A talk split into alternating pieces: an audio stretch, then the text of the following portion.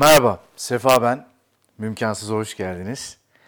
Geçen bölümde hayatta iknayı konuşmuştuk. İkna edebilmenin temellerini incelemiştik. Sosyal hayatta ikili ilişkilerde güven vermeyi, güven duymayı ve güvenilir olmayı, akabinde de ikna edebilmeyi ve yeri geldiğinde de ikna olabilmeyi konuşmuştuk. Bu bölümde de önce manipülasyonu, sonrasında karakteri ikna ederken ne işimize yarayacağını ve sonunda da kitleleri yani seyirciyi nasıl ikna ederiz konuşarak bu bölümü sonlandıracağız. Öncelikle manipülasyonun tanımını tekrar hatırlayalım. Manipülasyon, insanları kendi bilgileri ve istekleri dışında etkileme ve yönlendirme anlamına geliyor. Günlük yaşantımızda birçok kez manipüle ediliyoruz. Ama bunların farkında mıyız? İlk ve en kuvvetli manipülasyon tekniği gözyaşı. Mümkansızın çocuklar gibi bölümünü hatırlıyorsunuz değil mi? O bölümde çocukların işte saflığından ve duygularını herhangi bir kritere bağlamadan dümdüz hissettiği gibi yansıttığından konuşmuştuk. Çocukların en büyük kozu ağlamaktır. İstediklerinizi yerine getirene kadar durmadan bağıra çağıra hüngür hüngür ağlarlar. Burada iki yol seçiyorsunuz. İki yoldan birini seçiyorsunuzdur. Ya yeter ki sussun da ne istiyorsa vereyim ya da istediğini yapmayıp sabırla ağlamasının bitmesini bekleyip ona işini böyle çözemeyeceğini anlatıyorsunuzdur. Yani sanırım ebeveyn olsam kesinlikle ikinci yöntemi seçerdim diye düşünüyorum. Çünkü her ağladığında isteği yapılan çocuklar gibi yetişkinler de bazen ağlamayı bir vicdan sömürüsü, bir manipülasyon tekniği olarak kullanılabiliyor. Tabii ki her ağlama bir manipülasyon değil ama birçok kez ve sıklıkla yapılan bir ağlama sonucunda karşı taraf size istediğini yaptırıyorsa bu kesinlikle farkında olmadan manipüle edildiğinizi gösterir.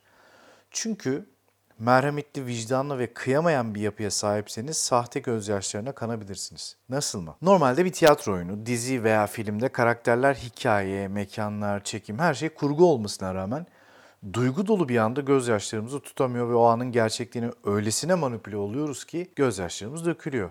İşte burada her şey sahte olmasına rağmen gerçekmiş gibi algılıyorsunuz ve duygularınızı kontrol edemeyip ağlıyorsunuz. Çünkü o anın sahnenin gerçek olduğuna öyle inandınız, öyle ikna oldunuz ki manipüle olmanız da çok zor olmadı. O yüzden gerçek ağlamalarla sahte ağlamalar arasındaki farkı iyi ayırt etmemiz lazım. Peki bunu nasıl ayırt ederiz? Bir ağlamanın gerçekten geçerli bir sebebi olmalı. Çok sevdiği birinin ölüm haberini almak gibi, fiziksel bir acı duymak gibi ya da aşk acısı veya evlat acısı ve benzeri gibi gerçekten altı dolu reaksiyonlar olması lazım. Çünkü bunlar normal. Ve bunlar bir manipülasyon da değil. En gerçek ve samimi olanlar. Ancak istedikleri olmadığı için ağlayan bir eş ya da annelik sömürüsü üzerinden ağlayan bir anne ve benzeri hareketler sadece sizden isteklerini ve ihtiyaçlarını karşılayabilmeleri için sizin merhametinizi sömüren bir manipülasyon. Genelde çocuklar tarafından annelere, anneler tarafından çocuklara ve kadınlar tarafından eş veya sevgiliye yapılıyor. Tabi hayatın her alanında var ama en çok örneklere burada şahit oluyoruz.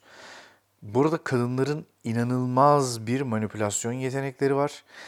Mesela bir kadın asla bir soruyu ilk anladığınız anlamda sormaz. Aslında onun arkasında öğrenmek istediği başka cevaplar vardır. Siz yazık yavrum böyle saf saf cevaplarsınız ama o çoktan başka merak ettiklerinin yanıtını almıştır.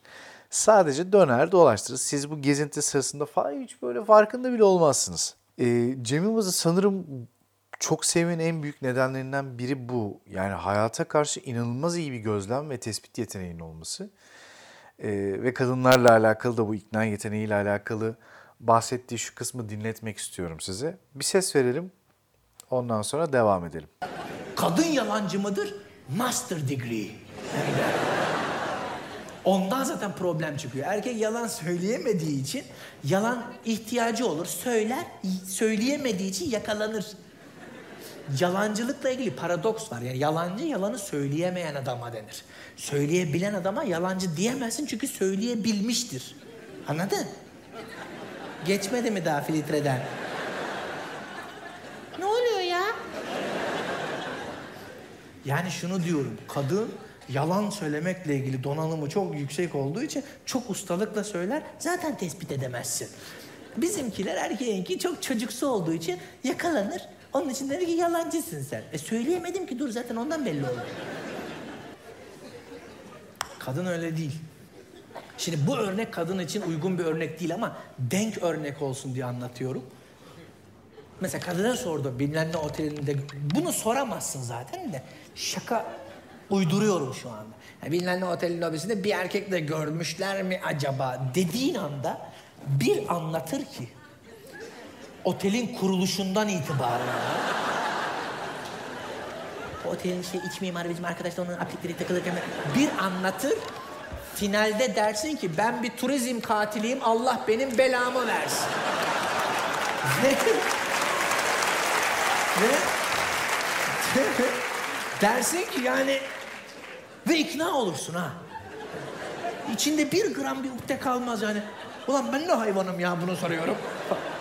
Çünkü Allah öyle yaratmış usta. Ya kadın ikna etmek için yaratılmış. Erkek de yavrum ikna olmak için yani. Ha ne? Ha öyle mi? Öyle yaratılmış. Yani duyduğunuz gibi bu konuda gerçekten inanılmaz başarılılar. Ee, neyse uzatmadan devam edelim. Bir diğer manipülasyon tekniği de e, kavanozun kapağını sen açar mısın aşkım? Tabii. Yani bilmem açabilir miyim acaba? Yani her zaman bir şeye ihtiyacı varmış gibi ve bunu tek çözebilen karşısındaki yani bunu tek çözebilen karşısındakiymiş gibi davranarak onu önemli ve güçlü hissettirip sizi manipüle edebiliyorlar.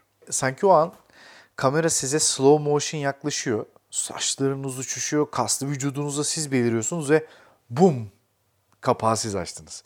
İşte o güçlü yapınızda çözemeyeceğiniz problem yok. Koskoca yemeği yapan kavanozu mu açamayacak şimdi? Yo, çatır çatır açabilir. Ama ihtiyacı varmış ve en önemli çözülmesi gereken problem buymuş ve siz bir kahramanmış gibi yetişmişsinizdir sanki. Bunun gibi iş hayatında da örnekler olabiliyor. Örneğin gidiyorsunuz bir görüşmeye, kurumsal bir yer değilse alıyor sizi karşısına, işveren başlıyor konuşmaya.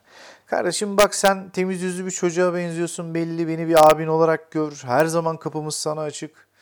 Karnın aç mı? Yemek söyleyeyim mi? Hı? Gibi sorularına kadar siz bayağı ulan ne kadar iyi insanlar var ya düşüncesi tuzağına kadar çekiyor. Sizi düşünen bir işvereni bulduğunuzu zannediyorsunuz. Hala önce insan diyen biri var sanıyorsunuz. Manipülasyondan sonra isteklerini dinlemeye başlıyorsunuz. Ya işte mesai çok olmuyor ama işini halleder çıkarsın. Parantez kesin mesaiye kalacaksın demek. Ya da hafta sonları yarım gün açıyoruz. O da hani kapalıyız demeyelim müşteriye diye. Ama konuşur aramızda hallederiz ya. Çözeriz, idare ederiz yani oraları. Hani bazı hafta sonları ihtiyaç olmazsa gelmezsin der ama aslında öyle bir gün asla olmayacak ve kesin her hafta sonu çalışacaksındır. Ya da ya işte bizde ücret tabii cep harçlığı gibi malum ekonomik kriz de belli, ülkenin durumu hali ortada. Biz de yani günlük 50 lira veriyoruz. E hemen hesapladınız 6 gün çalışacağım, mesaiye kalacağım, ayda sadece 1500 lira kazanacağım. E hani nerede az önce yemek yedin mi diye soran o sevimli abi ya da kardeşinle abi ben senin hani insan emeğinin terinin hakkını vermez mi? Diyeceksiniz ya da kanacaksınız. Maalesef manipülasyon ve kendi isteklerimize göre karşı tarafın kararlarını değiştirmeye çalışma her sektörde ve her ilişkide var. Oyunculuk üzerinden ilerleyelim burada da herkes tanıdığını alıyor zaten. Yapımcı tanıman lazım, yönetmen tanıman lazım. Sektörde seni niye oynasınlar? Sen çirkinsin olmaz, geç kaldın, erkenden başlayacaktın, çok güzelsin ama oyunculuk yapamıyorsun. Devlet memuru gibi tipin var, yapamıyorsun, biz seni izledik çok kötüydü vesaire gibi sizi bu işi yapamadığınıza, asla da yapamayacağınıza inandırmak ve vazgeçirmek için manipüle edecekler, etmeye de devam ediyorlar. İşte burada inanılmaz gamsız olmanız lazım bir oyuncu olarak. Gerçi sadece oyunculuk açısından değil, her işte bu tarz e, yıkıcı, bozucu, destekten uzak şeyler yaşanıyor. Ancak bu söylenenler bir kulağınızdan girip diğerinden çıkmazsa kendinizi ve sağlığınızı çok kısa süre içerisinde tehlikeye atarsınız. Siz bir insan olarak böyle bir durumda onları ikna eden taraf olmalısınız. İkna etmek için de masaya iş koyamıyorsanız çaba koymalısınız hiçbir şey için mücadele etmemiş insanların 2-3 cümleyle sizi manipüle edip isteklerini almalarını sağlamayın. Nasıl yapacağız abi? Net duracaksın kardeşim. Ben bu işi seviyorum ve hayatımı bunu yaparak geçireceğim. Herkes bir şey söyler, bir fikre inandırmaya çalışır. Hedefiniz netse bazı şeyleri duymayacaksınız. Siz karşı tarafı manipüle edin. Duymuş gibi yapın ama hala konuşuyorsa net bir şekilde bu konu hakkında konuşmak istemediğinizi ve kendi hayatınızla ilgili kararları kendinizin alacağını, batsa da çıksa da buna hazır olduğunuzu karşı tarafa net ve kararlı bir şekilde belirtmeniz ve önünü kesmeniz lazım arkadaşlar. Yoksa bir insan, bir oyuncu ya da hedefine ilerleyen biri olarak maalesef manipülasyona uğrar ve kaybedersiniz. Her insan değil ama bazı insanlar hayatlarınız hakkında sürekli konuşup dedikodu yapıyor olabilir. Bu konuşmaları yaptığı insanlar da sizin için farklı bir algı da yaratıyor olabilir. Onları öyle manipüle eder ki sizi tanımayan insanların sizi tanıyormuş gibi hakkınızda altı boş fikirleri oluşur. Bunları da asla umursamayın. Siz sadece neyi yapmaktan zevk alıyor ve başarmayı seviyorsanız onu yapmaya devam edin abiciğim. Çünkü onlar sizin hakkınızda 5 dakika konuşur, 5 saat konuşur, taş çatlasın 5 gün konuşur ama eninde sonunda yine kendi hayatlarına ve gündemlerine dönerler. Hayatı siz yaşayacaksınız hem de her gün. O yüzden neden bir başkasının kararları etkili olsun ki sizin için? Tabii bu anlattıklarım kötü bir manipülasyon örneği. Fakat bazen eşimiz, dostumuz, büyüklerimiz bizim gerçekten iyiliğimiz için iyi ve doğru bir üslupla ve motive edici bir şekilde bizim hakkımızda iyi olacağını düşündükleri konularla ilgili tavsiyelerde bulunabilirler. Bunu da göz ardı etmeyin. Şimdi bu ilişkiler, hayat, iş hayatı üzerinden anlattığımız örneklerle oyunculukta nasıl seyirciyi manipüle eder, parantez içinde iyi anlamda ve karakterimizin gerçekliğine ikna ederiz. Bir senaryoda karakter deşifrasyonu en temel ve en başlangıç adım. Hikayeyi, olay örgüsünü, karakterler arası bağlantıyı, karakterin dünyasını, seyircinin ona ikna olmasını kolaylaştıracak tipolojisi, yaşam tarzı, aksesuarları gibi deşifrasyonu oluşturan tüm başlıklar sizi seyirciyi ikna etmeye götürecek. E bir karakteri inşa ederken giydiği ayakkabı modeli, saçını tarayış şekli bile eğer o karakterin dünyasına ait değilse seyirci hemen orayı yadırgıyor ve zihnen reddediyor. Böylece oynadığınız iş yapay duruyor. Burada e, birkaç örnek vermek istiyorum bu seyirciyi ikna etmekle alakalı. Çarpışma dizisinde Erkan Can e, tansiyon hastası bir emniyet müdürünü canlandırıyor. Bir sahnede Kıvanç Tatlıtuğ'la diyalogları var. Diyaloglar bittikten sonra Erkan Can elini ensesine götürüyor ve yüzüne ekşitiyor ovalayarak. Sonra odaya bir polis giriyor ve işte amirim ilaçlarınızı istemiştiniz diyor. Şimdi Erkan Can tansiyon hastası olduğunu söylememesine rağmen hasta olduğunu anlıyoruz. Çünkü tansiyon hastalığının belirtilerinden birinin ense kök ağrısı olduğunu araştırmış, biliyor ve diyalogsuz ufak bir araya koyduğu hareketle hem oyunculuk açısından hem de seyirciyi ikna açısından bizi çok basit bir şekilde inandırıyor. Ya da Rıza Kocaoğlu son oynadığı Çukur dizisinde otizmli bir karakteri canlandırmıştı. O kadar iyi araştırmış ve belirtileri resmen üzerine giymiş ki Aliço'nun gerçekten e, otizmli bir karakter olduğuna ikna olduk ve onunla güldük, onunla ağladık. Halbuki her şey kurgu ancak öyle doğru bir manipülasyon var ki bizi kendisinin gerçek olduğuna inandırıyor. Örneğin avuçlarını sıkıp kollarını yukarıda tutarak çırpma hareketi, yapılan esprileri anlamaması, bir objeye takılıp kalması, sürekli çorba ekmekleri belli bir düzenle atması ya da çöpten çıkardıklarını belli bir düzenle ayırması gibi otizmli birinde görülebilecek tüm belirtileri karakterin içine yedirmiş. Bir karakteri inandırmak için gerçekten o karakterin dünyasında o karakter gibi yaşamadıkça önce kendimiz sonra seyircimizi ikna etmemiz mümkün değil. Hiç dövme sevmeyen birisinizdir ve serse bir barmeni oynayacaksınızdır. Artık kendi karakterinizi, duygularınızı, zevklerinizi bir kenara bırakıp dövmeyi seven ve deri ceket ve tokalı botlar giymeye bayılan bir adam gibi hissetmeli ve öyle davranmalısınız. Sigara içişi, ellerini kot cebine koyuşu, tavırları, seçtiği dövmenin şekli ve benzeri her detayıyla o adamı düşünür inşa edersek seyircinin de bizi kabullenip inanması ve manipüle olması çok kolay olacaktır. Aslında dedik ya oyunculuk, oyun oynamak diye. Oyunu iyi oynamak lazım. Bu oyunu iyi oynamak için de ikna ve manipülasyon en temel şart. Bu şartlar tamamlanıp diğer karakterlerle hikaye bir bütüne vardığında seyircinin bu kadar gerçekçi bir şeye inanmaması imkansız. Böylece binlerce insanı ikna edebilir, kitleleri o karakter peşinde sürükleyebilirsiniz. Hatta bazen öyle inanıyor ki insanlar proje bitse de o karakterin varlığına ve devamlılığına inanıyorlar.